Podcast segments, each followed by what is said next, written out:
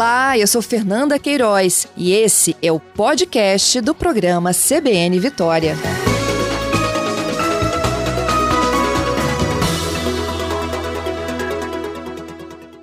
Bom, vamos falar um pouco sobre os números. Como é que está a dengue no Espírito Santo? Porque a gente acaba muito preocupado com pandemia, com coronavírus e às vezes, né?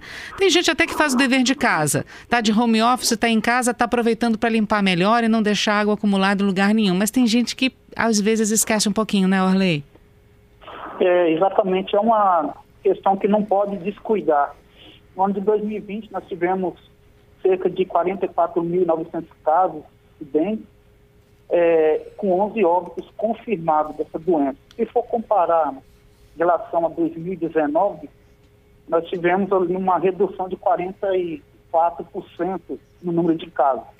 Mas isso não é um motivo de se descuidar, até porque a pandemia pode ter ditado um, outro modelo, né? as pessoas terem ficado dentro de casa e com isso ter eliminado alguns criadores ou por outras questões, como sinais e sintomas da doença.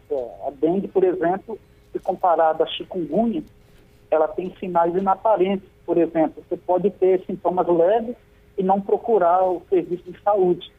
Já a chikungunya, que nós tivemos quase 16 mil casos em 2020, nós podemos perceber que as pessoas procuram mais o serviço de saúde, mesmo numa pandemia. Por quê?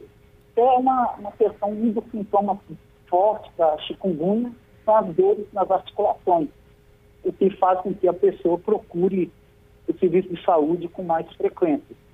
Relacionado à Zika, nós tivemos 1.200 casos em 2019 e 1.500 e poucos casos em 2020. Um crescimento pequeno de casos aí notificados, nesse caso da Zika, e 150 gestantes que a gente, nós fizemos um monitoramento, né?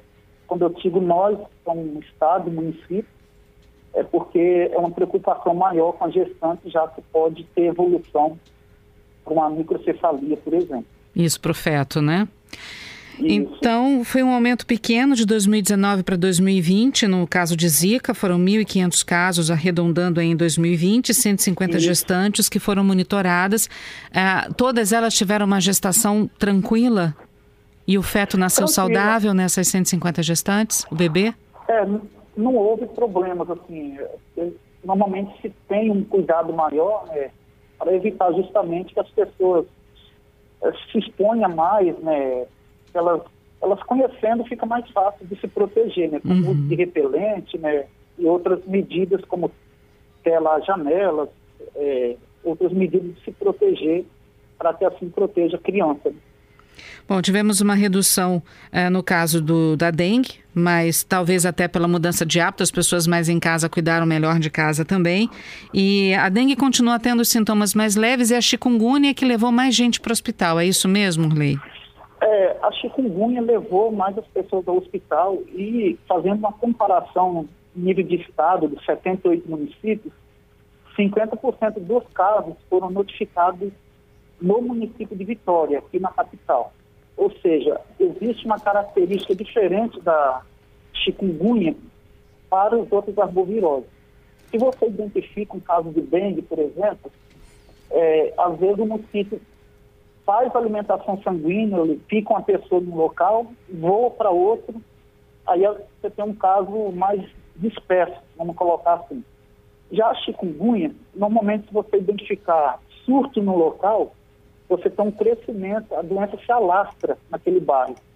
Então, a gente viu que começou em Vitória, é, em dois bairros aqui da Grande Vitória, do município de Vitória, e nós tivemos esse quantitativo, esse percentual de 50% dos casos totais do Estado sendo notificados no município de Vitória para chikungunya. Quer dizer, desses 16 mil casos arredondando, 8 mil deles foram só na capital? Isso, a metade praticamente na capital. Quais os bairros mais atingidos, que tiveram mais casos de chikungunya? Nós tivemos o bairro de Santo Antônio e o bairro de São Pedro, né? Santo Antônio. Foi o bairro é, que nós tivemos o maior número de casos de chikungunya. E interessante também pontuar que todas as, as modificações, considerando chikungunya, dengue e zika, elas tiveram maior número no primeiro semestre de 2020. Nós pegarmos chikungunya, por exemplo, tinha média de 2 mil casos por mês. É, isso janeiro, fevereiro, março, até, até maio, por.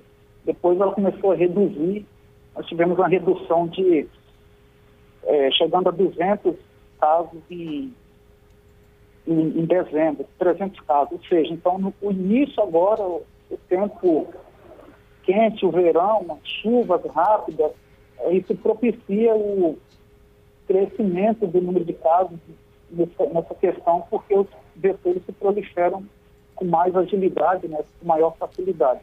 Uhum. Isso é importante de, da, do envolvimento da população. E a gente tem que evitar isso, porque os casos começaram a diminuir no segundo semestre, mas a gente já começa a ter um novo período de verão e a gente não pode deixar isso aumentar de novo, né, Orley?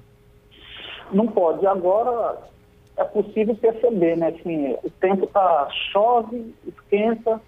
Isso é uma é um prêmio para o mosquito, porque ele ele consegue pôr seus ovos em qualquer criador, seja num copinho, uma garrafinha, seja em balde, seja atrás da geladeira, tem aquelas gavetas, um pneu. Então a população tem que eliminar criadores para evitar que o mosquito nasça e assim ele dê continuidade aí a, a, na transmissão. Olha, pergunta do ouvinte Ricardo aqui, mas você tem água numa tampinha de garrafa, por exemplo, que pode ser criadora do mosquito, com o calor essa água evapora.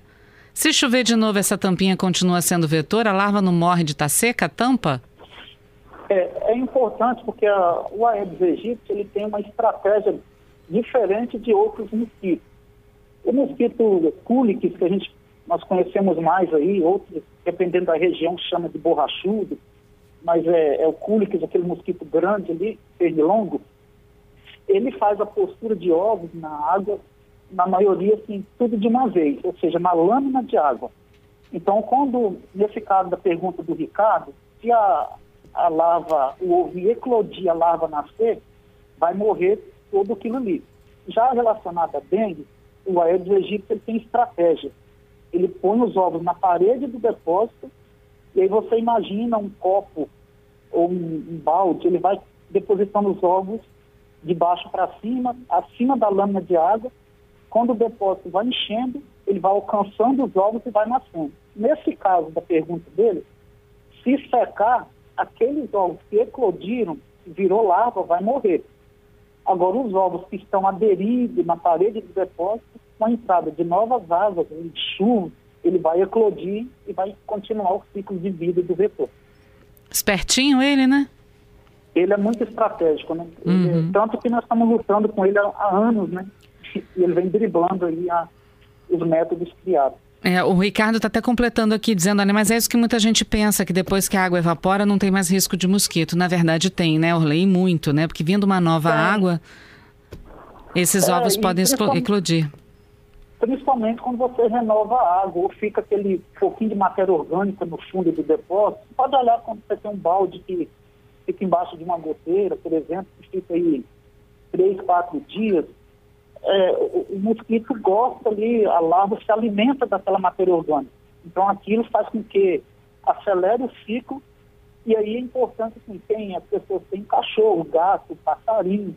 É interessante não só que elas virem a água é, da, da, bandeja, do vaso de planta, por exemplo, mas que passe a escova, a bucha nas laterais, nas bordas desses depósitos, porque aí você vai remover esses ovos que estão aderidos aí na, na parede do depósito.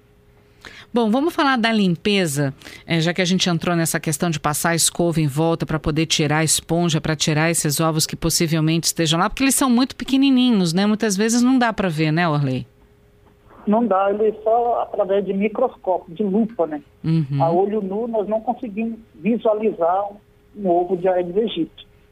Então é, é importante assim, é fazer a limpeza de forma periódica, no mínimo, no mínimo, uma vez por semana, porque o ciclo de vida do mosquito pode chegar até oito dias, dez, ele já pode ter desde o ovo até o mosquito adulto, então ele pode nascer e dar continuidade ao ciclo de usar, talvez, até o mesmo depósito, onde ele nasceu e voltar para proliferar.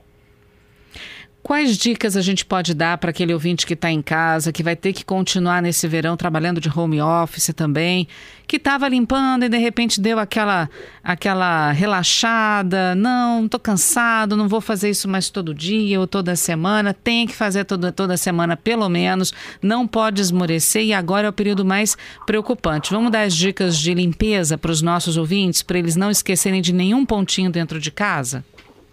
É as dicas são, são simples e fáceis de, de realizar.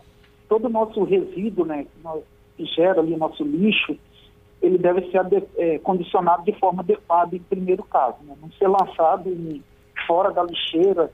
Quem tem quintal, às vezes com descuido da criança, pega lá um potinho de, de manteiga que já foi usado, sorvete, ou tem um churrasquinho ali, principalmente agora no final de ano, e reunir com a família fica copo ali no meio das plantas.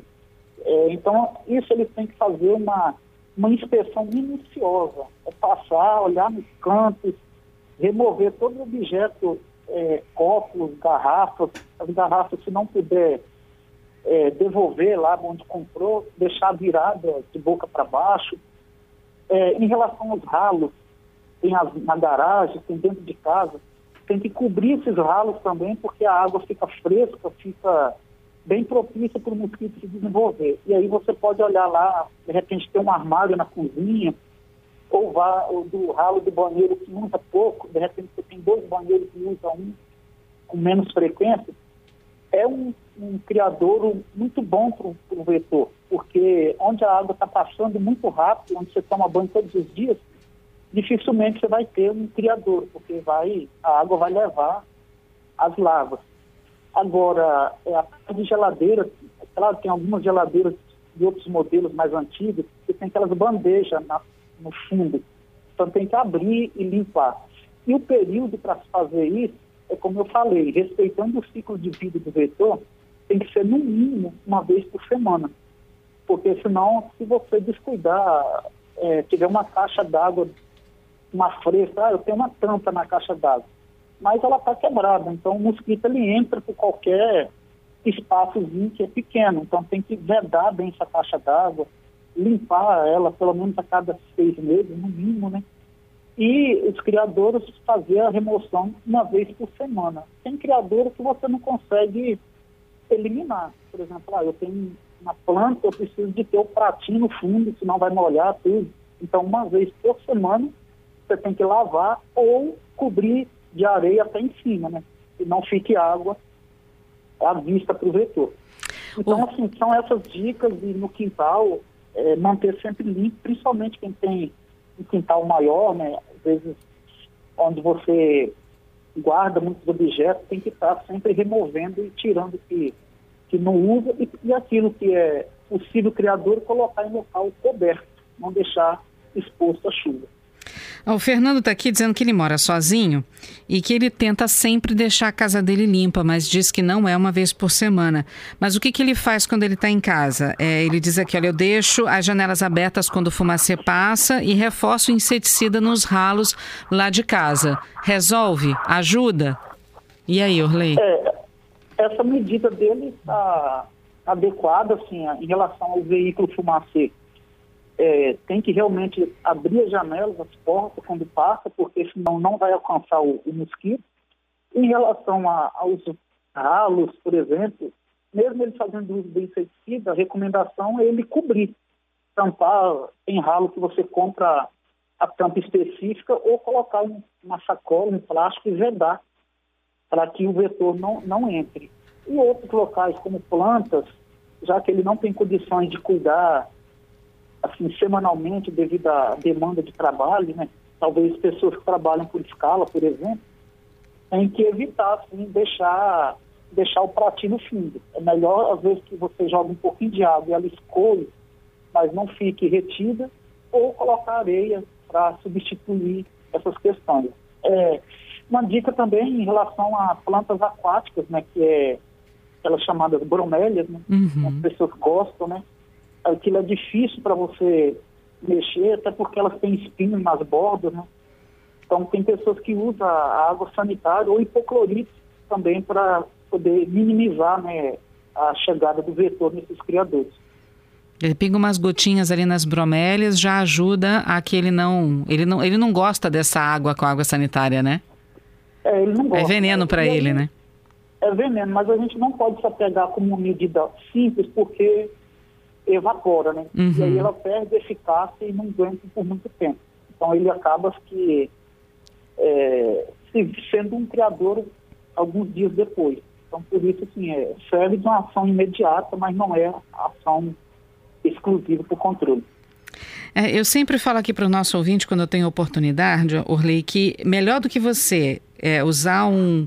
abrir as janelas da casa para passar um fumacê e deixar entrar, porque ele só combate o mosquito adulto, é fazer com que o mosquito não nasça, né? Que ele não cresça, porque aí é, é mais fácil para todo mundo, né? Se não tiver mosquito crescendo, se não tiver mosquito se criando, é mais fácil de combater, né? E aí não precisa de ficar é, é, tanto fumacê passando, porque o fumacê mata o mosquito adulto, não é isso? É, o, o fumacê, é, na verdade, a última medida de controle que a gente faz para o vetor. É, é, aquele ditado que a gente usa na saúde pública, assim, quando a guerra está está quase perdida, aí você lança a mão do inseticida. As, as orientações básicas é eliminar o primeiro criador, para que nenhum mosquito tenha local de fazer a postura dos ovos. Segundo, se são criadores que não tem como, é porque a gente sabe que precisa de dos nossos objetos determinados de é fazer a limpeza periódica, porque se não tem mosquito adulto, não tem transmissão. Até porque em 2018, uma pesquisa feita aqui no estado, em armadilhas, nós encontramos o dengue sorotipo 2 no mosquito. Então, assim, é, a gente tem, desculpa, em 2017, então nós encontramos o mosquito infectado já com sorotipo. Ele não precisou, nesse caso, picar uma pessoa que tem um vírus e fazer o repasse sanguíneo em outra para transmitir. Ele já já estava nele, né? Doença, uhum. Já estava nele. Então, por isso, mais importante ainda, eliminar o mosquito na forma de larva, que é uma, uma das fases. Tem larva de quatro fases, fase 1, 2, 3 e 4 da larva. Então, principalmente, sim, eliminar no começo que você evita toda esse, essa continuidade da transmissão da doença. E só reforçando que a necessidade dessa limpeza periódica, pelo menos uma vez por semana, é que esse período de larva passa muito rápido, né? Passa passa muito rápido, 5 a 7 dias, né? Você vai ter mosquito nascendo e indo embora já.